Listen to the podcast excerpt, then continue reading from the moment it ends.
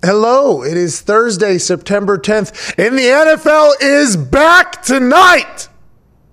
We're obviously excited, get some good conversation, good breakdown of the game, and what we're expecting from tonight and this weekend when football dives all the way back into our life.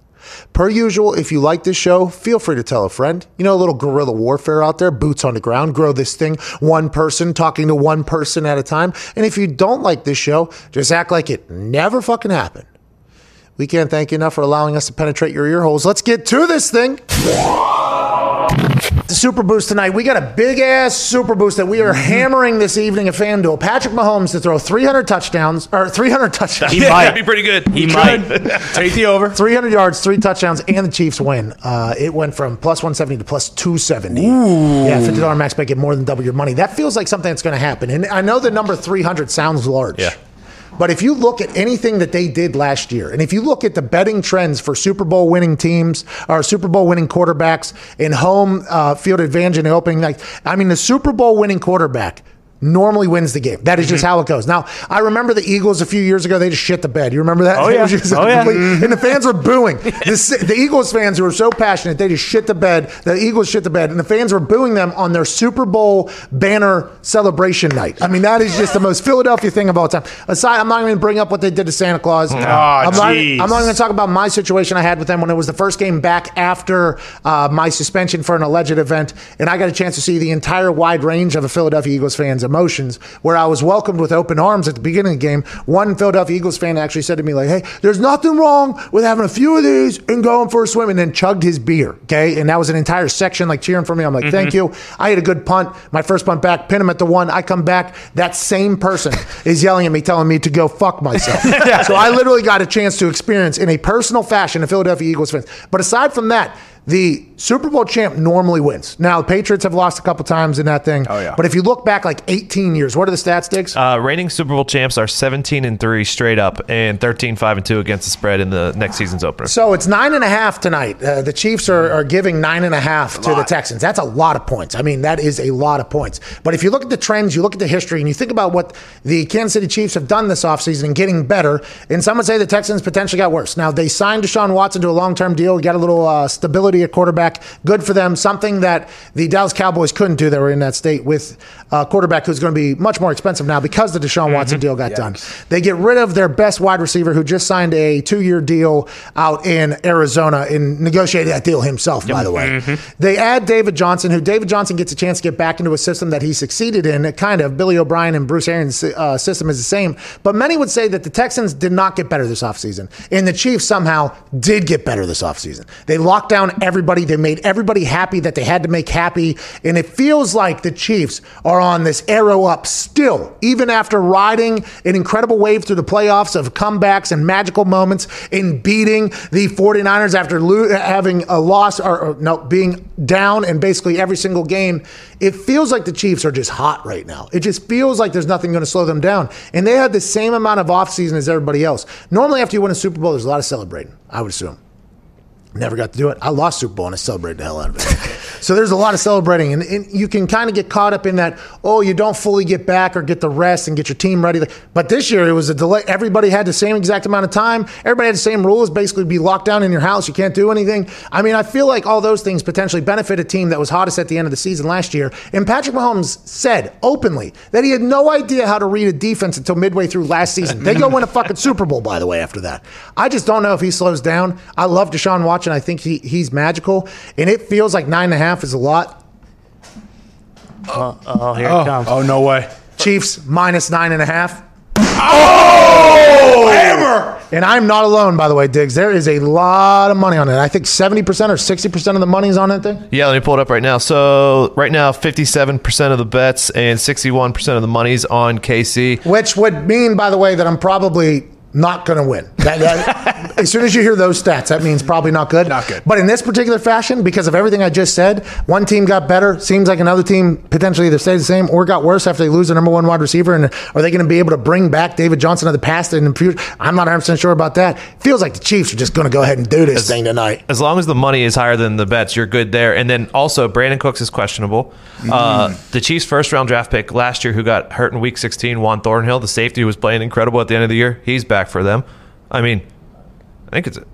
I think Patty Mahomes is seven and zero against the spread in his last seven games. How about that? That's why they had it at nine and a half, by the way. Yeah. It was probably supposed to be like six and a half or something like that. And they're like, ah, this fucking son of a bitch. So he go ahead and up that thing three. Nine and a half is a lot, especially on opening night. We have no idea what to expect. There'll be 17,000 fans in the Kansas City Chiefs Stadium. There'll be a much different environment. Who knows what's going to happen before the game, during the game, after the game. But I do know, off the field, I'm saying, but I do know that they're going to win by at least nine and a half. I feel good about it too. I'm going to come in tomorrow undefeated in NFL picks. Our super boost is going to hit over there as well. Mm-hmm. I mean, we're just going to come in just swimming into money to start this whole thing early. Feels good knowing that you're going to win cash going into the. It does. But even with does. Cooks being questionable, like, doesn't it take a few games to get a chemistry between your quarterback and your number one wide receiver? You asked that to Aaron yesterday. How long it takes in tra- is training camp enough time? And I think Aaron tried to answer that in a fashion that was humble. But you got to remember, Aaron Rodgers literally throws balls into buckets. Yeah. Mhm. So The pocket. It's, that's why Jordan Love looks so bad, by the way, in these videos because the drill that they're doing is an accuracy drill, and he's following probably the most accurate passer in the history of the NFL. I mean, that is what Aaron Rodgers is. I mean, he puts a ball in a bucket from 80 yards away or 15 yards away. Mm-hmm. So I think that is potentially why he didn't have to learn him. Like watching Peyton build up the chemistry with the wide receivers was really awesome to watch. We're talking so many reps. I mean, it was just so many, so many, so many, so many reps because he was throwing to a spot because he didn't have as strong of an arm whenever I was with him. I don't know if he ever was known for having a strong arm aside from that commercial that said six five laser rocket arm. Mm-hmm. I, his thing was all about dropping it in a spot, but he had to know when and where the wide receiver was going to be there. So that was repped out so much. Mm. So, so, and that's why Peyton was considered so damn good because a lot of his throws were, I mean, there's a lot of reasons. He knew exactly what the defense was going to do. He knew all that shit. He ran our entire building and all that stuff. But a lot of those throws, he's thrown before people even break. And that's why the wide receiver and the DB had no chance, basically, because neither of them knew the ball was going to be there until they both turned their heads and the ball was already there. That took a lot. I think there's different styles of quarterback play, though. I'm not sure everybody throws like Peyton. Uh, I think Aaron is a guy who obviously can zip it and he can put it in there. But does Deshaun Watson have to get his timing out? I would assume. But would you play a guy on a Thursday night game when you know you have another 10 days if his hamstring or whatever injury, what does he have? Quad? What is it? It was quad, I believe. Yeah. Yeah, if he has a quad injury and it's like you're like right there and it's week one and he's your guy, he's going to be your guy Chiefs. It, it like do you even put him in there? That's like the Mike Evans situation. Like Mike Evans has a hamstring injury down there in Tampa and they're like he's questionable. He's questionable. It's like well. You have a lot of weapons down there. It's week one. I mean, you're playing the Saints, so it's a big game. It's a division game. You have to win your division games. That's just the way it goes. But if if you have all your other weapons, and you, why would you? Why would you risk it week one? Why would you blow out the hamstring and not just, hey, let's give you one, two more weeks here of rehab? Because muscles, by the way, especially for these guys, two weeks is an eternity mm-hmm, basically mm-hmm. to kind of get them healthy. But it's all about necessity. And maybe they need Brandin Cooks to come back at 80% or whatever he's at tonight. And maybe they need Mike Evans. I don't think they do, but maybe they do. Plus, with, with those two guys, like those those are wide receivers who have had who have had some injuries in their career. So like those are the guys that you would maybe sit out a week just so that they, hey, we got a lot of season left. hey, we got a lot of time left here. Plenty. I'm, s- I would be so pumped if I'm playing Thursday night, by the way. Yeah. The only thing that sucks is you got to go to training camp three days earlier. Mm. But I would be so pumped to be playing it. You get two bye weeks because they get an extended weekend here mm-hmm. now to watch football, to watch all the other teams. Then they probably go back in there on Monday and then Tuesday off and then Wednesday they're back in. This is a good thing for, especially this year because of, you know, nobody had OTAs or spring or anything like that. Preseason. Because if you play to the Super Bowl like the Chiefs have, and then you have Thursday, I mean that's only like three days less. But the Super Bowl is February now. You got you got a lot shorter time to recover, get the bodies right, and get back reacclimated into oh we're going into season mode. But that team feels like they are locked and loaded over there. Run it back is what Patty Mahomes said. Run that thing back. They're ready. They are ready. We never talked about this, but it, I believe it came out last week, and I wanted to get your opinion on like the players side of this. So players that play in the game can't go into the facility the next day unless it's for uh, treatment or rehab or something like that. Does that mean anything to you guys? I saw Thomas Morstead said this makes no sense. Test guys on game day so they can get into the facility because the rehab starts the day after. Now, I don't know what teams have what, uh, but the Toradol's wearing off too that next day. If you are on a team that is smart, Now, granted, who knows about the long term effects of people taking that. But if you're a team that's like, hey, we do offer Toradol to our players if they have an injury because it is an anti inflammatory. That's all it is. Mm-hmm. It happens to be the best one to ever exist and makes your whole body feel good. But yeah, the next morning, like cold tub and rehab and all that is vi- it's huge because you have to get on that as soon as because now if you delay that another day, then what? Now you're getting pushed back this way. So it's kind of, you know, it kind of fucks up a lot of stuff. Thomas Morris, I saw him tweet about it like, hey, we got to be able to figure this out. So. Are they testing right after the game on Sundays? I don't think so. They should be. No, they're not testing on game days. That's why they have to be off the next day. Oh boy, Yeah, yeah, yeah. It's it's going to be that's potentially going to be problematic. probably gonna change. Yeah, it's probably going to be problematic. So sorry to interrupt. Uh, let's take a little time to talk to the dog owners out there. I have two dogs, obviously. Valerie, who was rescued uh, about a week before she was potentially going to be put down at a shelter. She's the greatest dog to ever exist. She's half pit bull, half Shar Pei, and she has me wrapped around her little paw. And then there's Chuck, who's a corgi who knows uh, that people really think he's cute. And he has come around, and I love him a lot. But what those two dogs have become massive fans of is this once a month gift that shows up. It's like Christmas for dogs and it's called BarkBox. I did not know about BarkBox until they came into our lives here just a couple months ago. And it's a $22 monthly subscription for your pooch. And you get over $40 worth of items in there. So what are you doing? You're saving at least 18 bucks a month and you're spoiling your pooches.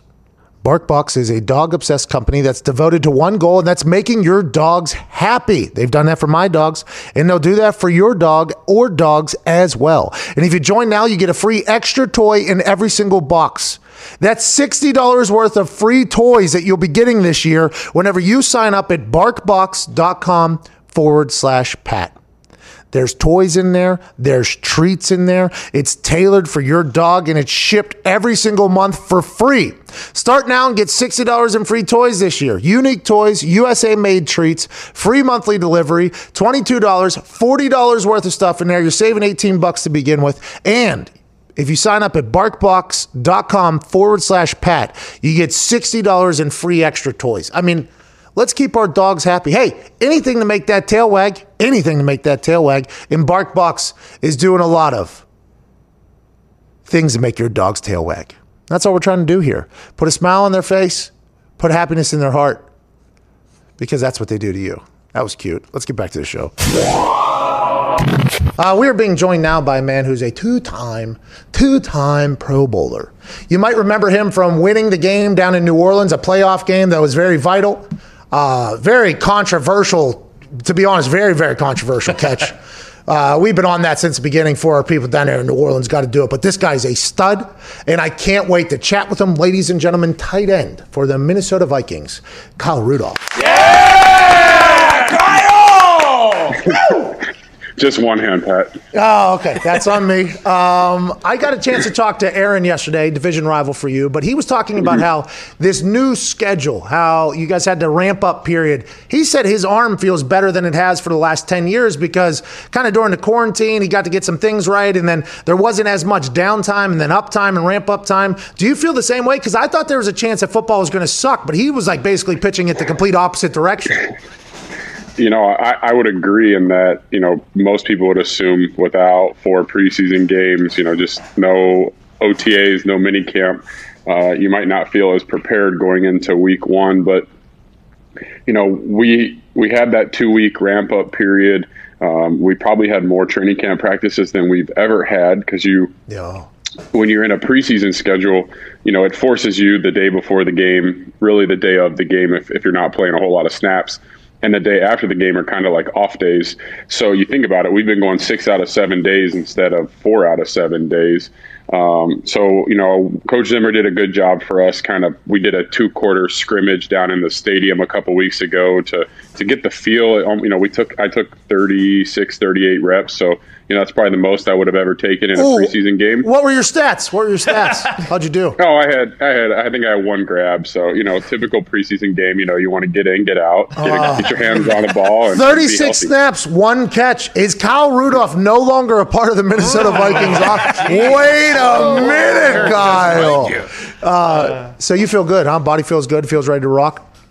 I do, yeah. I, I feel like physically, and, and another thing too that I know I'm talking to a couple of the guys in the locker room this week. You know, mentally, normally at this point, you think about it. You've been going since the middle of April, and you know you have that OTA mini camp. Uh, it's not a physical grind, but you're still in the meeting room all the time, and, and you're mentally thinking about football all day, every day. Uh, so guys mentally feel fresh right now, and it's like we can't believe that you know we're, we're going to play a game. It's the the middle of September, early September, because uh, normally at this point, you know, you, have been grinding for a long time mentally, and uh, I feel like guys feel really fresh heading into the week one. How do you feel about primetime Kirk Cousins saying, "If I die"? I die. That is, I did not know that about Kirk Cousins. I did not know that he. Now he got attacked for that, obviously, and I did not know he was going to get attacked. I think he said all the right things, and I think his quote was potentially taken out of context, and the people didn't hear his entire quote, and they just started attacking him because that's the world we live in right now. But him just going, "If I die, I die." That is a Kirk Cousins that I did not know exists. I'm like, this guy is a savage. What have you seen out of Kirk Cousins this year? Uh-huh. La- last year got a lot of weight off of his back. I mean, wins a pro, uh, primetime pre, uh, playoff game, wins down in Jerry World, has success, more success than he's ever had, and he looked better than he's ever looked. What I mean, did the "If I die, I die" quote from him raise any eyebrows in the locker room? And how does Kirk Cousins look this year? Uh, you know, Kirk's had a good camp. Uh, there's definitely that fiery side that you know we see competing our, against our defense all through training camp. Uh, you know, he likes to mix it up with those guys. Uh, you know, he, he gets competitive, gets a little fiery. So you see that if I die, I die come out of him at practice from time to time. And, you know, like you said, he, he played really well in a lot of big games for us last year. Uh, down in Dallas on Sunday Night Football, obviously the playoff game in New Orleans. Um, and we all knew the narrative, you know, that Kirk can't win big games, Kirk can't win primetime games on the road. And uh, it's, it's up to the 10 other guys on offense to play well and, and hold up our end of the bargain because he played so well in all the big games last year. Uh, he gave us a chance to win every one of them. Isn't it hilarious though that uh, like back in the day, I would assume media people and even athletes would be like, "No, I didn't even I don't read my press clippings, dude. I don't know that anybody's talking about me not doing that. Like that was something going in. I was assuming to Dallas. I think Dallas was the big game that everybody was like, mm-hmm. oh, Kirk Cousins, primetime Kirk Cousins has been birthed from Jerry World. That is what happened. But that conversation was it any ever, ever anything that Kirk Cousins ever talked about, or, or was it just something that was just understood? Did you ever feel anything different out of him in those games that he knew that he was going to get judged upon immediately, whether or not he played well or not, just on a win or a loss? No, and, and I feel like you know, like you said, you have the guys that are always like, oh, I you know, I, I don't read what the media says, I don't hear it. In today's world, that's not possible. Like you, you're gonna see it, you're gonna hear it. Uh, but I think our locker room, our offense was probably even more aware of it. Uh, like I said, because it was our responsibility as the ten other guys on offense, um, defense, special teams. Uh, we all had to. Kirk can't just go win the game by himself. You know, football is you know one of the unique sports where one person can't just take over the game and it doesn't matter what else happens around them. Uh, you need the 10 other guys on the field with you uh, to, to make you look better, to make you play better, um, but also to hold up their end and, and make sure they're getting their assignment done. So um, I, w- I would say the, the rest of our offense was kind of more aware of it and, and really wanted to, to squash that last year uh, than he was. Well, you definitely did. And you also just called basketball a selfish sport, which I can't believe Kyle Rudolph is going out to. Hey, I'm a, a, former basketball player. I'll be the first one to just ISO everybody get out of my way. I'm taking the ball here. uh, you're right, though. It takes everybody. I mean, a long snapper can ruin a game for somebody, and then the quarterback will get joined. I mean, it is such a minuscule task, which is going to be interesting this year with special teams because young guys probably never played preseason or never played special teams, no preseason. I mean, that's where there's going to be a lot of uh, eyebrows raised. Let's talk about the mm-hmm. losses you guys had. Never want to look in the past. Hey, spaceships don't come equipped with rearview mirrors, dog. Mm-hmm. They dip. But you guys had a great year last year. Stefanski gone, Diggs gone. Uh, how has been the adjustment? And you guys got a rookie. You drafted a wide receiver, right? Who did Justin Jefferson? Yeah, Justin Jefferson, yep. who's Justin a stud, Jefferson. right? How has he been fitting yeah. in in the role? I would assume it's not, he, nobody replaces anybody, but I would assume another weapon there is good for the offense. Absolutely, uh, and you know he's a guy that came in uh, in a unique situation with no off season. We didn't have the OTAs and mini camp practices that we would normally have, but you know we were able to get together pre-training camp and one of those like player-led deals that Brady got in trouble for having in Tampa. We did one of those in Minnesota. Oh, whoa. So uh, that was the first time I got to see Justin, and he's he's a special talent. You know, he's he's a first round pick for a reason. Uh, very explosive, good route runner. Uh, so I'm excited to to see him get to go out there and, and play live for the first time. Kyle, uh, have you had a chance to go up against Mr. Ngakoue yet? And how good does it feel that you're in an organization where a guy will take like $6 million less to get out of another organization to come to yours? Don't need it, he says. he uh, he's along those lines as well. You know, it's about Justin and how explosive Justin is. You know, he he's the same way. You know, Yannick is is super explosive. You know, has been one of the most disruptive pass rushers in our league over the last few years, and um, you know, it, it, says a lot about our organization that somebody's willing to come here for less. Uh, but it also speaks to Rick Spielman and our front office that. Um, you know, when they see an opportunity, uh, they know it's our time to win now, and they're willing to go out and get a player who hopefully is here for a long time, but realistically, you know, it could just be here for a year. So, you know, to give up a, a couple draft picks and know that you know we got a chance to win now. You know, it speaks volumes of Rick and, and the way that he's always going to give our team the best opportunity to go win games. Yeah, and the Vikings are an organization that goes for it. I mean, a brand new stadium just a few years ago, and we've asked every player about this because to me, it is a very intriguing part of the storyline, especially for veteran guys who have accomplished a lot. The no fans thing. I don't know what minute. What are you guys doing? I don't know what the rules are. None. None. so, is that just indefinitely? Uh, the, as of right now, it's the first two. So we have two home games in the month of September, uh, both of which will be with, with no one in attendance. So you guys have been doing the 70 decibels of practice. How has that been? It's different. You know, like I said, we had that, that scrimmage down in the stadium where we did the two quarters, and uh, we did one quarter where it was as if we were the home team, and, and you kind of get the feel as an offense, uh, the the lower decibel level, and then the second quarter as if we were an away team, and you get the the higher decibel level. But uh. it's it's not near. You know, there won't be a, a home field advantage for for teams that don't have fans in the stands just because you have crowd noise. Um, it it's basically just takes away the the silence of an empty stadium, if you would. Listen, I know every football player is supposed to try as hard as they can on every snap for the love of the game. But if, with your position, there's bang, you're hitting people, you're getting slammed. Is there going to be any trouble for you at all to like flip the switch that it's real like it's not like a. I don't know. I think that makes sense when I'm asking you. I'm not sure if everybody yeah. else will understand that, but it is a little bit difficult, I think, to kind of flip that switch, especially if there's zero energy in the entire stands.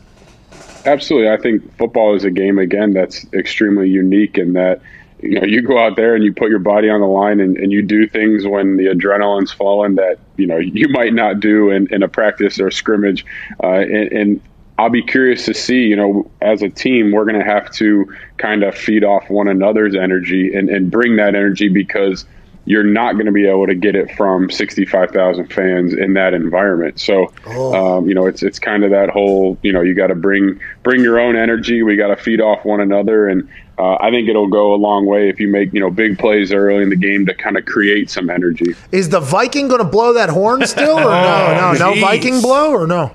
Uh, I'm sure they'll have somebody. Uh, who knows? In today's world, it'll probably be virtual. Not Ragnar. Oh, no. no. He was asked for a pay raise a couple years ago. They almost kicked his ass out of town. Yeah. Now they're like, he can't even yeah, blow the damn horn. He's gone.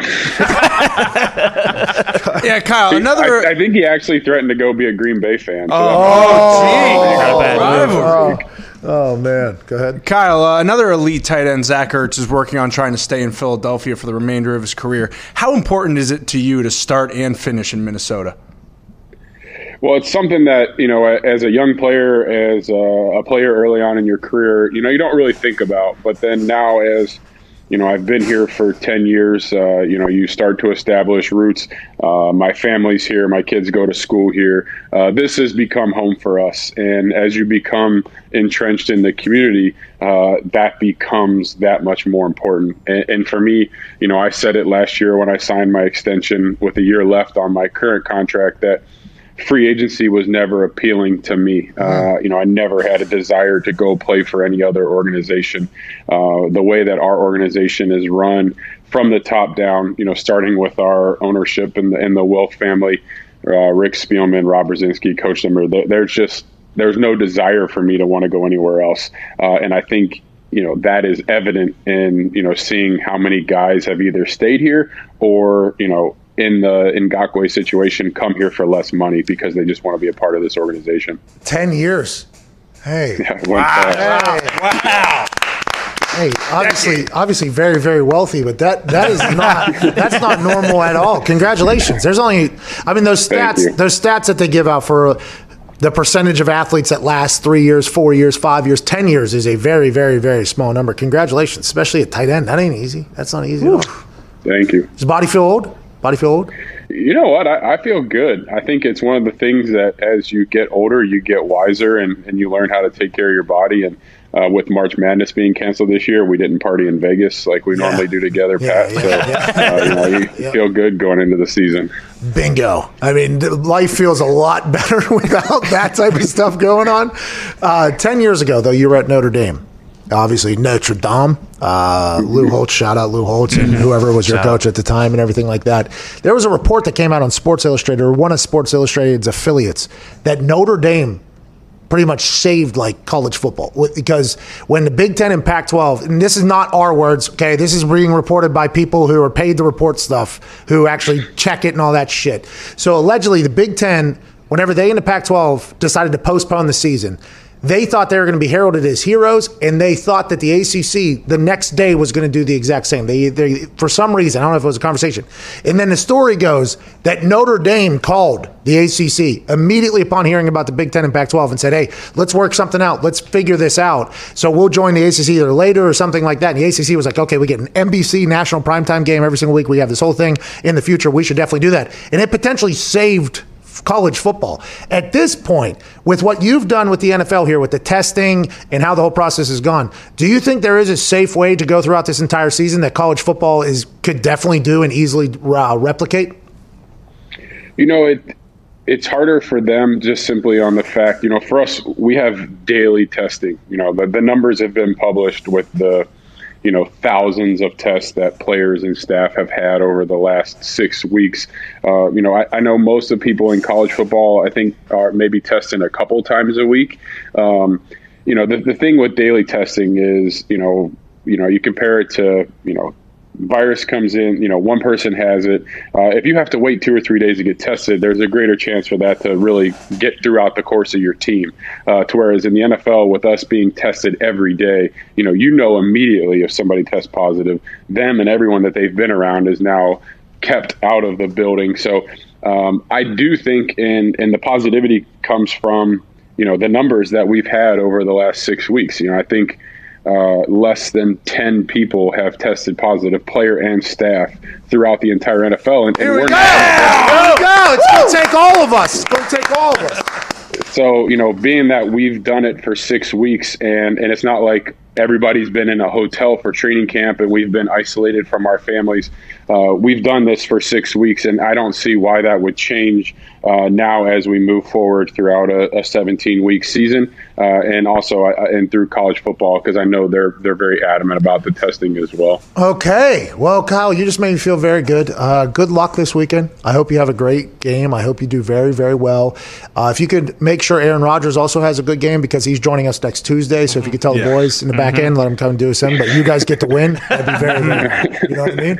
Sounds good. Thanks, hey, you're a very, very good guy. Congrats on the extension. Congrats on 10 years. Thanks for joining us, and uh, you're the man. Thanks, guys. I appreciate it. Ladies and gentlemen, two time Pro Bowler Kyle Rudolph with a hell of a push off last playoff. yeah! Kyle! Kyle, had to do it. See you, man. Appreciate you. See you. Thank you. He's a good dude. Mm-hmm. Hey, you guys partying in uh, Vegas for March Madness, huh? Yeah. We had a good time. We had a good time together. Yeah. He had this friend or bodyguard. I don't know who he was, but he was a he was an electric show. Yeah, it was normally.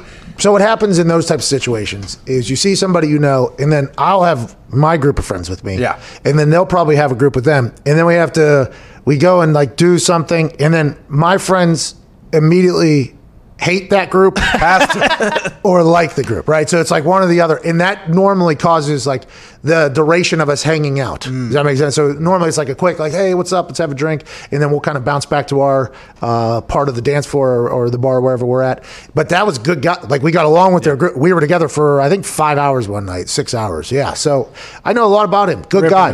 Good time. Good time, Kyle Rudolph, and very, very, very good at football. Yes. I mean, he's unbelievable at football. I would like the Packers to Aaron Rodgers to have a great game this Yes. weekend because I would like him to uh, feel good. Mm, maybe no, I don't want to say it because I got Kirk on my shirt, and I just talked to him, and I assume there's a lot of Vikings fans watching. But you have to understand, for selfish reasons, I would like the Packers to win because I want Aaron Rodgers to be There very happy Yeah. on Tuesday Uh-huh. because he's coming on the show. So you understand that for the good of the show, Yes. I would like the Packers to win. Team Rodgers. But I, primetime Kirk Cousins was born last year, and that is something that cannot go understated. At primetime, Kirk Cousins wins a playoff game in New Orleans with a packed house that is not easy to win. Not easy to win down there. And he won on Jerry World, and he was throwing the ball all over the yard last year. They could be a problem in that NFC North. They got better this offseason. Not to mention, if he dies, he dies. He doesn't care. He'll do anything for the win. Yeah, if he. Listen, what if Kirk Cousins becomes Ryan Fitzpatrick all of a sudden? What if he Oh. starts running his face into people because he says, if I die, I die? How much of a disadvantage, though, do you think it is with no fans for the Vikings? Because I just, feel, I mm. mean, with you playing in a dome too, like loud there, man. It is very loud there. I was as I was listening to him talk and I was thinking about the Viking Stadium. I remembered walking into that place. It is gorgeous. Mm-hmm. That stadium is gorgeous, beautiful. Yeah. There's more suites on the field level I think than I've ever seen, including Dallas, because Dallas has kind of like a down thing. They have suites on there. They have mid-level suites, and the fans were hanging out after the game, and we won because it was negative 15 outside. They just hang out in the stadium until it closes. Like four. It was awesome, and they had this big ass horn that they blew, Woo, and then they did the, sc- yeah, that's the what I'm saying. They can't Skol do the- chant. I mean, it was do? it was an electric environment over there. And then I started thinking about whenever we would do, um, like our last practice for OTAs or, or one of our training camp practices would be open to the fans in the stadium though, and I would have a punt period, and it was like. Kind of like probably about how many is going to be in some place, like 17,000 Yeah. people there, probably 10,000 people there. They all got a free meal and got a chance to watch our practice, which are very boring. But special teams periods always happened. And I always like tried to treat it like it was a game because you're in the stadium, you know, get a chance to read the wind a little bit more or whatever. And I remember like just being weird because it's like a practice. You feel like you're at a practice because you can hear people talking still. It's I would assume since there's a lot of money on the line, a Super Bowl on the line, very. But there's going to be some OGs that have been around a long time, and this is what LeBron said immediately upon being asked if he's going to play without fans in the NBA, and he said, "I ain't playing without fans. The only reason I play because the younger guys like, hey, I'm in the NFL. I'm going to get some money. Let's do this. They're going to be hyped up. But those older guys who've been around a long time, and maybe they do need a little you know, a little boost from like the fans like to remember, oh, like this is game day. Okay, you need that. There's not going to be that. We're going to be, we're going to see a lot of mental toughness tested by some people here on whether or not they can get up with these empty ass stadiums. We talked before, like, wait until October, end of October, when like a team's like two and six or something like that, and there's no fans in the standstill. Maybe like that's gonna be tough to. That's gonna be tough to play. So sorry to interrupt. Uh, boys, listen, it's all about convenience. Cutwater helps bring real alcohol drinks with you into the real world with their canned cocktails. These are not all these weird seltzers you see everywhere right now where you don't know if you're drinking rubbing alcohol. And no, they're actual vodka sodas, actual gin and tonics. They even have Bloody Marys. We had the Bloody Marys the day after our wedding, and let me tell you, they were a lifesaver. Instead of having to get up and get all the ingredients and mix all that bullshit, Cutwater had the perfect Bloody Mary in a can. That is actually why they became our sponsor. No joke. Once I had them, Connor actually brought them into our life, Boston Connor. We were hooked. It was the most clutch drink we have ever had. Real alcohol, real convenience. Go grab some Cutwater today. Listen, you're staying at home. You don't get to go out as much, which means you don't get the chance to experience the bartenders, the cocktail makers, the people who know which alcohol and how much of alcohol to put into every single drink. Take all that out. Cutwater has all the drinks in the can. I think they even have Moscow Mule as an option. Isn't that right, Ty? They have a Moscow Mule. Yeah, they do, and it is delicious. They have a Moscow Mule option. Try Cutwater, the clutchest drink in the history of the game, taking care of you when you might not know how to take care of yourself. Back to the show. Joining us now, Kansas City Chiefs legend, a man known as the X Factor, I believe. No, he's not on. I was just told he was on. Uh, he's getting comfy right now. He's uh, trying to find a good spot in his house. Oh, okay. So he's kind of he's hitting the circle button. Yeah, there was- there he's spin juking, moving. yeah. He's bumping out of tackles. I mean, he's doing everything he possibly can. Probably high stepping into the end zone a little bit. In an electric factory, a man who changed the game on special teams as a returner for the Kansas City Chiefs for a long time. I got a chance to meet him at the draft. He was announcing one of the Kansas City's Chiefs draft picks, which I assume is doing very well for their team now because that is what Veach and Andy Reid do. The Kansas City Chiefs have somehow put together a team with great draft picks, great contract usage, great free agents brought in, and they've been doing this for a long, long time. And now they are Super Bowl champions. They're Super Bowl champions in hosting the NFL season kickoff this evening. Okay, Jesus. Yeah. Ladies and gentlemen, the X Factor, Dante Hall. Oh, wow. wow You see me flexing. You see me. What is that right there, Dante?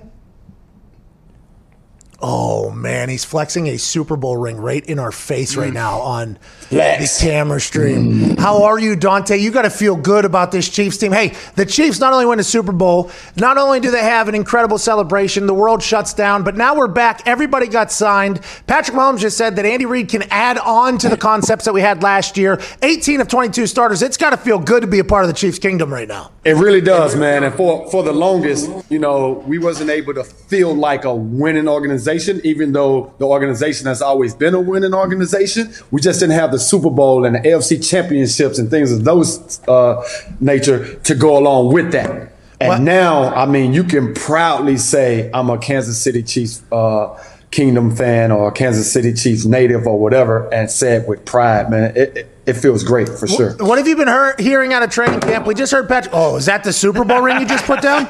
Is that was that the Super Bowl ring? that Yeah, you- yeah, yeah, yeah. Oh my God! Did you hear that thing? bag of bricks. Why? Now, how'd you get one? Because you're legend. Hey, man. Be careful with the questions you ask. Ah! the questions you ask. I was about to No, say. um, they gave a select um, ambassadors uh, rings. Um, they still have me in the fold of the organization. They still um, keep me in the loop with everything, and we have an amazing ambassador program. So a select few guys were able to get some. Some of the staff got some. Obviously, the coaches and the players. So uh, yeah, man, they took care of pretty much the essential Kansas City Chiefs staffs, players, and former players. Well, I'll tell you what. I would say that the X Factor Dante Hall is essential to the Kansas City Chiefs brand, especially at this point. I mean, Dante, your name is synonymous with the program, but now the program is going to, or organization is going to brand new heights. What have you been hearing out of training camp? Because the only thing that we've talked about is how the hell have they figured out this salary cap to keep everybody happy and everybody paid? What have you been hearing out of training camp? I would assume things are going smooth and the team looks great. Yeah. Oh, oh no. Oh, no. It's gonna be a good one. That answer was the one we were looking for for I our know. fucking bet tonight. Yeah, that's Yeah. what we need. That was literally the only answer we needed right there. was about to rip it off. How does because you remember Tom Curran was joined our show last week, Oh, yeah. and he was at New England Patriot training camp for the last what son of few a bitch. months or Yeah. whatever, and he said team looks bad, Terrible, yeah. He said terrible. It was like a needs heartbreaker glasses. for No Connor. chance. Oh yeah, real heartbreak. He said he said he was absolutely, and we're like, oh my god, are the Patriots going to be bad? And, and even though Tom said that, nobody in the room even blinked an eye, and they were like, yeah, they still got Bill Belichick to figure it out. But if they end up stinking and winning very little amount of games, like Tom Curran thinks it's going to, mm-hmm. we heard it here first from Tom Curran because the eyes in the training camp are a big deal, and now he's not on, still not on. Right now, so I'm not really sure what's going on there. it says poor connection. So now. what? It was the only answer we needed right there. Yeah. he was about. He was on it too. Well, because you think about it, the Kansas City Chiefs gave a bunch of Super Bowl rings to ambassadors. Like, if the Colts win a Super Bowl this year, am I Oh yeah. Absolutely. really? I get a Super Bowl. You're an ring? How ambassador. could you not? I, I announced a draft pick. I guess they had a smashed they had the hammer? I hit the hammer hit a couple hammer. times. The playoff party? I kicked that a uh, thing? kicked the thing. I kicked Yeah. the thing as an old man. Oh, yeah. I would think so, right? Yeah, for sure. Pep rally. That's Nick. Whoa. That's Nick, by the way. Listen to Nick back there. Why is that, Nick? You, you don't think there's a chance? Not a chance. You deserve it. They won't give it to you. Oh, That makes sense. Nick. Were you the only Colts player on uh, the decade team as well? Uh, on the, you're right. on real the, one. on the Pro Football Focus. Yeah. Do you think? Um, I don't know. That's it. Was I the only Colts I, player on there? I believe so. He might have been. do you think that zoo uh, creature gets one over you? The you? orangutan would get one over me. Remember, now in my draft speech, I did did allude to a story that was real. I retired alongside two greats, Joe Reitz and Robert Mathis. That next draft, just a couple months later, after we, all three of us retired, Robert Mathis announced a pick, Joe Reitz announced a pick, and then the fucking zoo animal orangutan. Son of a bitch. I wasn't even asked about it. I wasn't even asked about it. So I wondered at that point, you know, what uh, am I?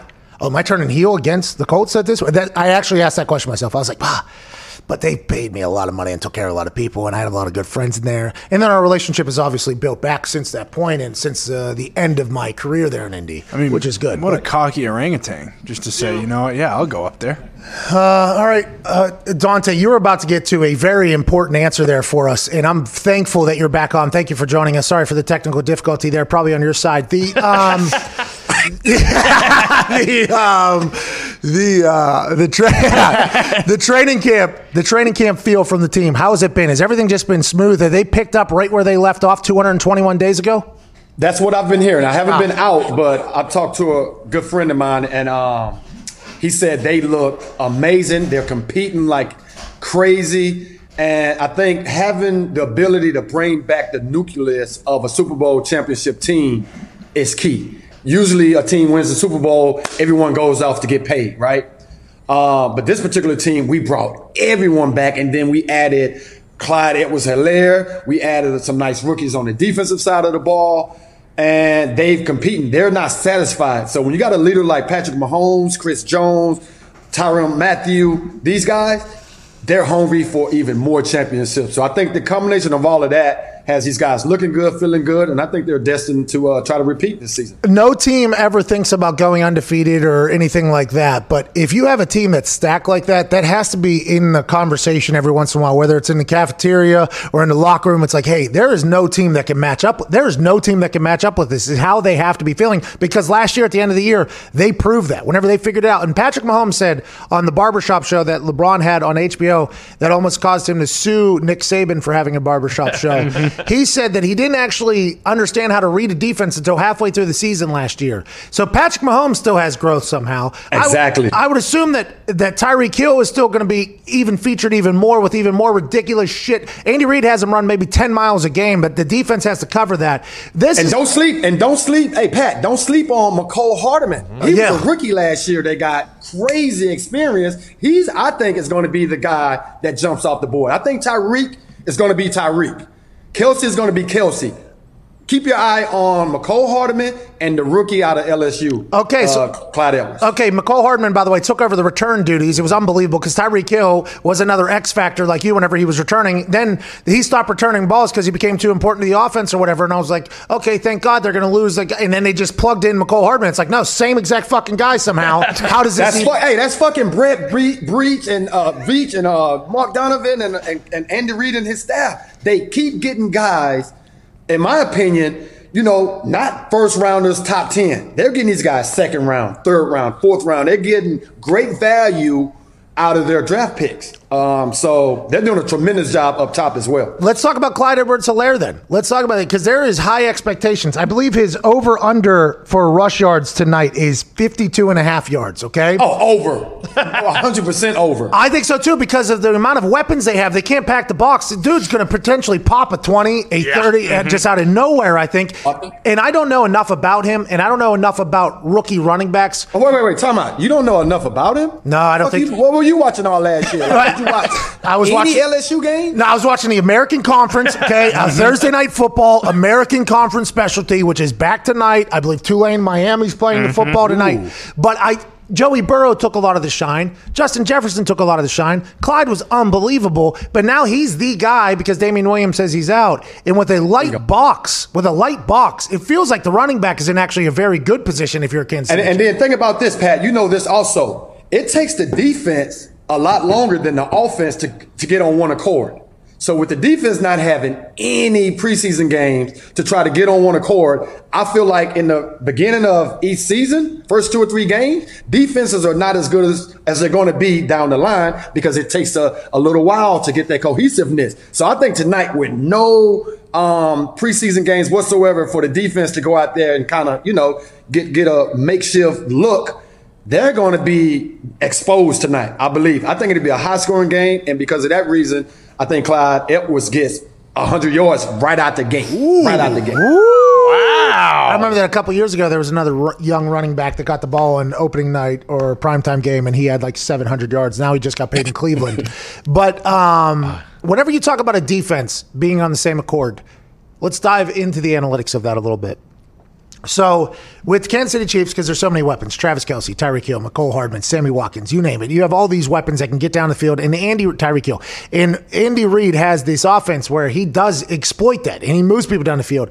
They have to be in quite a deep shell. So they have to drop people out. So they're, the box that is in front of the offensive line is nowhere near as big as it could be if it was a running team.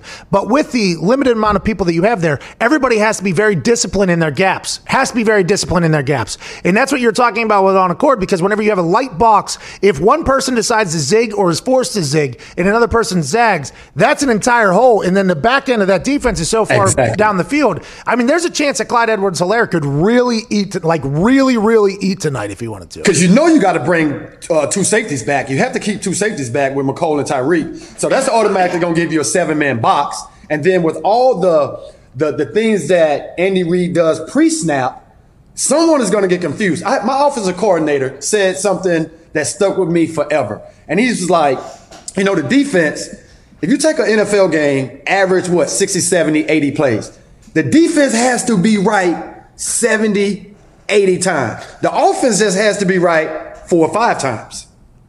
Meaning, if the defense is wrong one time, that's a bomb over the top. That's a big third down conversion. That's a big chunk game. The defense has to be right every single time because if not, that one time you're wrong and that offense is right, it's bombs over Baghdad. So I think the Chiefs have the ability with that offense to be right four, or five, maybe six, seven times. and the defense, I don't think you can be a, play a perfect game. Well, Look that- at the San Francisco 49ers. They played a perfect game, 60, 70 snaps, and then in the fourth quarter, they didn't play perfect snaps for four or five plays, and now we're Super Bowl champs. Well, that's that's the thing though about Patrick Mahomes saying that he learned how to read a defense is sometimes those defenses can miss or make a mistake in one of those, and your quarterback doesn't take advantage of it, right? And that's like those moments where you'll see wide receivers pissed off, you'll see a Yeah, lot of hands yeah. up in the air, you'll see offensive coordinators on the sideline frustrated, you'll see everybody come to the sideline. Normally, I would be trotting on the field at that point to punt, and everybody's pissed. The crowd saw it and the quarterback missed it. But Patrick Mahomes, it seems like he will not miss a shot. He, he does not miss a shot that he gets. And I think his growth, which is only going to continue to happen, is the weapon that Andy Reid has. And I can't believe they got him all locked down for the next 12 years. It makes, it makes no sense to me. It makes no sense to me. Brought the tight end back. They brought uh, Tyreek back. Well, they got him locked up for three years. You had the rookie coming off a rookie contract. Then you go get this kid, Clyde Edwards. I mean, and then they were able to also bring, don't forget, Sammy Watkins back. He could have probably went and got paid. They brought DeMarcus Robinson, our fourth receiver. He came back and got paid. So I don't know how they're doing it. They got some mad scientists or some mathematicians, uh, savants up in that damn uh, front office because I thought for sure our team would be broken up and guys would go run off and get paid. Yeah, me too. And it's amazing that they haven't. I can't wait to talk to you throughout the season. I hope you will join us. Pro Bowler, nine season vet for the Kansas City Chiefs, the man who changed the game, and now he has a Super Bowl ring because he's an ambassador, the X Factor, Dante Hall. Thank you. Woo! So he just hammered home everything we thought. Oh yeah. Yeah, we're good. Over on Edwards Helaire They mile. they are who we thought they were. Mm-hmm. That's exactly what we just learned. They are who we thought they were. Tonight's a big night for the NFL. Obviously, going back 17,000 fans. The NFL season is kicking off, and it feels like the man that they are putting as the face of the league, Patrick Mahomes, the man who got a half a billion dollar contract, the man who is Probably going to be promoted on every single NFL commercial this season going forward, if I had to guess. Baker Mayfield will still get his, you know, clean up the, the stadium stuff, which is mm-hmm. great acting, by the mm-hmm. way. Sure. I'm sure Dak Prescott will still get the, the yogurt and the, the other stuff. And, I, and I'm hoping that Lamar Jackson will pick it, pick it up in uh, the marketing game as well because he deserves it. But Patrick Mahomes is going to be the face of the NFL for the next five, ten years. Hines. That's just how it's going to go. That's just how it's going to be. And if the NFL gets a performance out of Patrick Mahomes tonight that mimics anything like it did in the playoffs, good night, Irene. We, there is a problem in Houston. That could be tough for them, especially with Bill O'Brien. that Yeah. offseason. no idea. Has there been any positive, other than Deshaun Watson getting re upped? Has there been any positive? Uh, we talked to JJ Watt. JJ Watt was a good conversation. Yeah, Tunsil got re-upped as well. I love Tunsil. Yeah. Best lungs in football. Uh huh. We are uh, on kickoff day. Nobody thought we were going to get here. Can't believe that they've all bought in and not had any positive COVID tests over whatever for however long it has been. yeah. The testing process, the practice, the training camp, everybody has kind of bought in. And the mantra is it's going to take all of us. There's been a lot of photos on social media by players. I assume that has been given to them by their teams or the NFL. Like, hey, it's going to take all of us. We got to buy in. They've been able to do that. Here we are on opening day.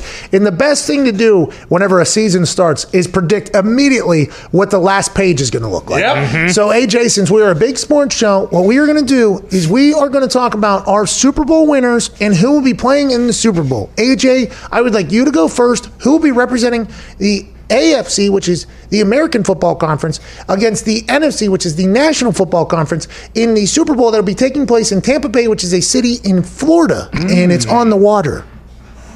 So I went back and forth uh, on this thing a million times when you told me we were going to be picking our Super Bowl winners right now on the day of Sports the show. NFL kickoff. Yeah. Makes sense. I tried to talk, show. I tried to talk myself out of the Kansas City Chiefs, Pat. I really did because I know that's the easy pick. Everyone says, "Well, yeah, look at the Chiefs. They're loaded on paper. Patrick Mahomes, man, whatever. They should be good to go." But you know what? I'm sticking with them. I'm taking the Chiefs to get to the Super Bowl. That is definitely my AFC pick. I just can't see anyone taking them out unless someone like Patrick Mahomes goes down and he's unable to play the second half of the season. Why would you do that? That's the only way Don't I see say it. Jeez. something going wrong with the Kansas City Chiefs. Easy. Are you wishing COVID or an injury on What Patrick the Mahomes? hell? Easy. Not at all. I'm saying if he can stay healthy, if he's not oh, hurt. Oh, Calm okay. down. All right, Just like every other team in the NFL that has a franchise quarterback. If your franchise quarterback is healthy, you have a chance to win. Okay, and who's in the NFC? Who's representing the NFC in the Super Bowl? The NFC, I, I, this may surprise you a little bit, but throughout my research, what I was doing, I just can't get off the Dallas Cowboys. Man. Oh. Bad boy, AJ.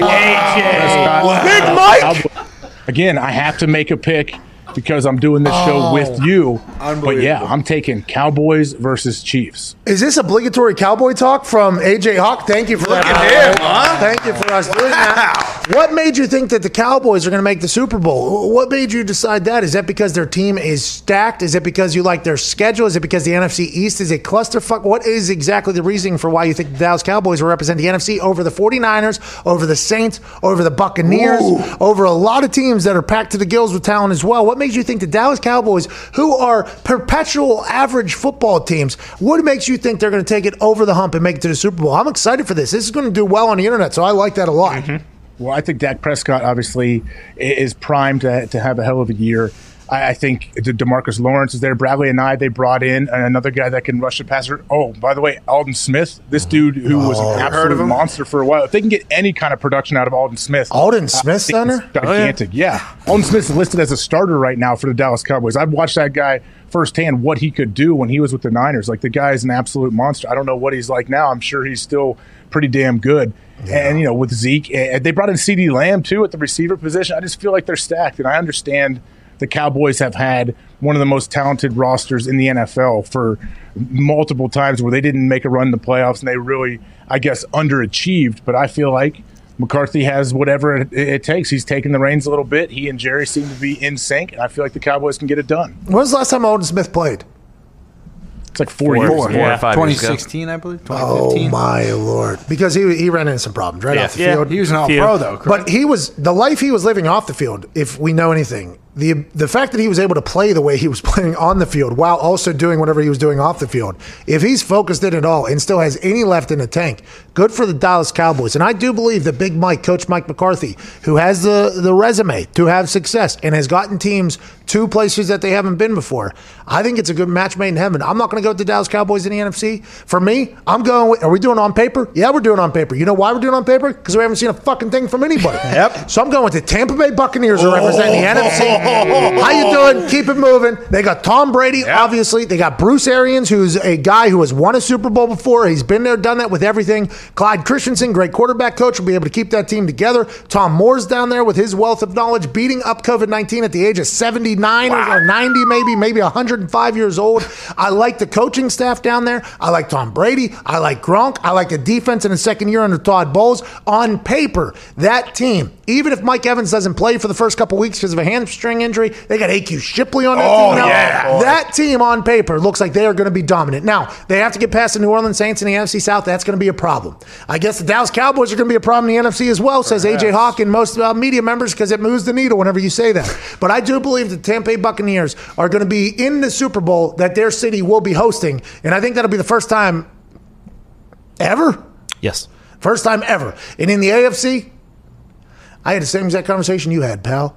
I don't know how they have 18 to 22 starters that they've locked down for at least the next five years, all of them. I, I don't know how the Kansas City Chiefs have gotten better this offseason. I don't know how they have figured out to keep everybody together. I don't know how they have kept their coaching staff together. It makes no sense what they've been doing, and they've been able to keep that competitive juice. So let's run this son of a bitch back. They got the face of the NFL right now, a quarterback. He seems determined to go and do more and accomplish more. They have the same amount of preparation time. The OTAs and everything like that getting canceled only helps them. Patrick Mahomes said he didn't learn how to read a defense until last year, midway through the season. That team seems to be hot. I don't know how you stop him. I guess you could potentially wish COVID on him. Yes, like AJ. Like AJ Hawk, I guess. Unbelievable. Absolutely not. I didn't even. I wasn't even thinking COVID. Honestly, when I made that comment, I think Yeah, So seriously, bad. life oh, okay, changed. you yeah, were yeah. thinking knee. All right, Gee, all When's the last? What's the last positive test we've had in the NFL? Like that's not a thing. They they've they're figured it out so far. Oh, it's not a thing. Oh, You're talking it into the world. Here's COVID truther. I agree with you. I agree with you. By the way, it is not a thing. Let's just act like it's not a thing, and then it just won't be a thing. Dana White says That's just. We're talking football, right? We're not talking like world. We're not talking. We've world. talked COVID enough. Like we're talking strictly football, right now. And right now, if you have to predict the Super Bowl, which is what sports shows have to do, this is something that has to happen on the opening days. You have to predict who's going to win.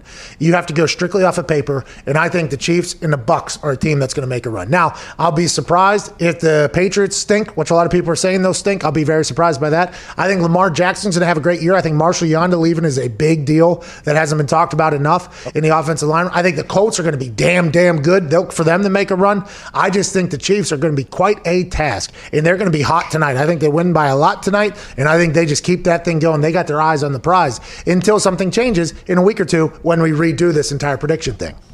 What you mentioned the NFC East, and when you look at the NFC East, like what, other than the Cowboys, well, I guess the Cowboys are, there's still a lot up in the air as well, but the Eagles, like we don't know that. I feel like they are regressing. There's it just sounds whatever's coming out of camp. It doesn't seem like they have a ton. Everyone has a ton of confidence in them. The Giants. I don't know what the Giants are going to be. I think they're going to be improved. I don't know what that means. They only had four wins last year in Washington. Dwayne Haskins, like that's an uphill battle. They'll be improved too, but what does that mean? Is that five wins? Washington will be very tough to win there. I- I mean, everything in the NFL is eliminating distractions. I'm not sure with COVID, with a name change, with exposés coming out every other week.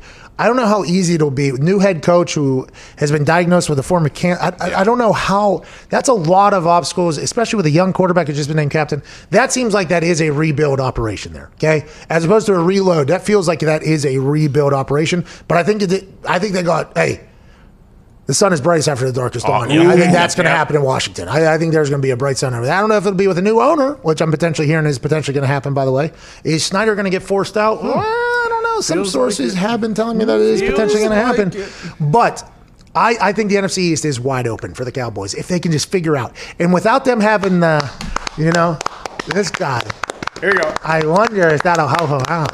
We shall see. All right, so who you got winning the Super Bowl in yours? Dallas Cowboys, Kansas City Chiefs. I have the Dallas Cowboys finding. Oh, who is oh. this guy? Oh, so you said everything about the Kansas City Chiefs and finding it impossible to go ahead and have anybody beat them in the AFC, but you're like, you know what? Dak Prescott, Ezekiel Elliott, Big Mike McCarthy, Jerry Jones, they'll slay the beast that is Kansas City Chiefs. That's what you're saying? Yes, because I think the Wow. Super Bowl it's a one-off. It's an outlier. It, it's not exactly what the, the full season like. Whatever you did before that, obviously it's it's a new year when you when you play that Super Bowl. It's a whatever you do that don't night for those sixty minutes, and I feel like I just know how tough it may be for the Chiefs and the momentum they'll have, and the, they'll be a big favorite most likely if it's Chiefs Cowboys in the Super Bowl. And I think the Cowboys find a way to, to take that underdog mentality and run with it. You're going to be either loved or hated by people on the internet. Hated. I just want to let you know that. Both. You should should be both.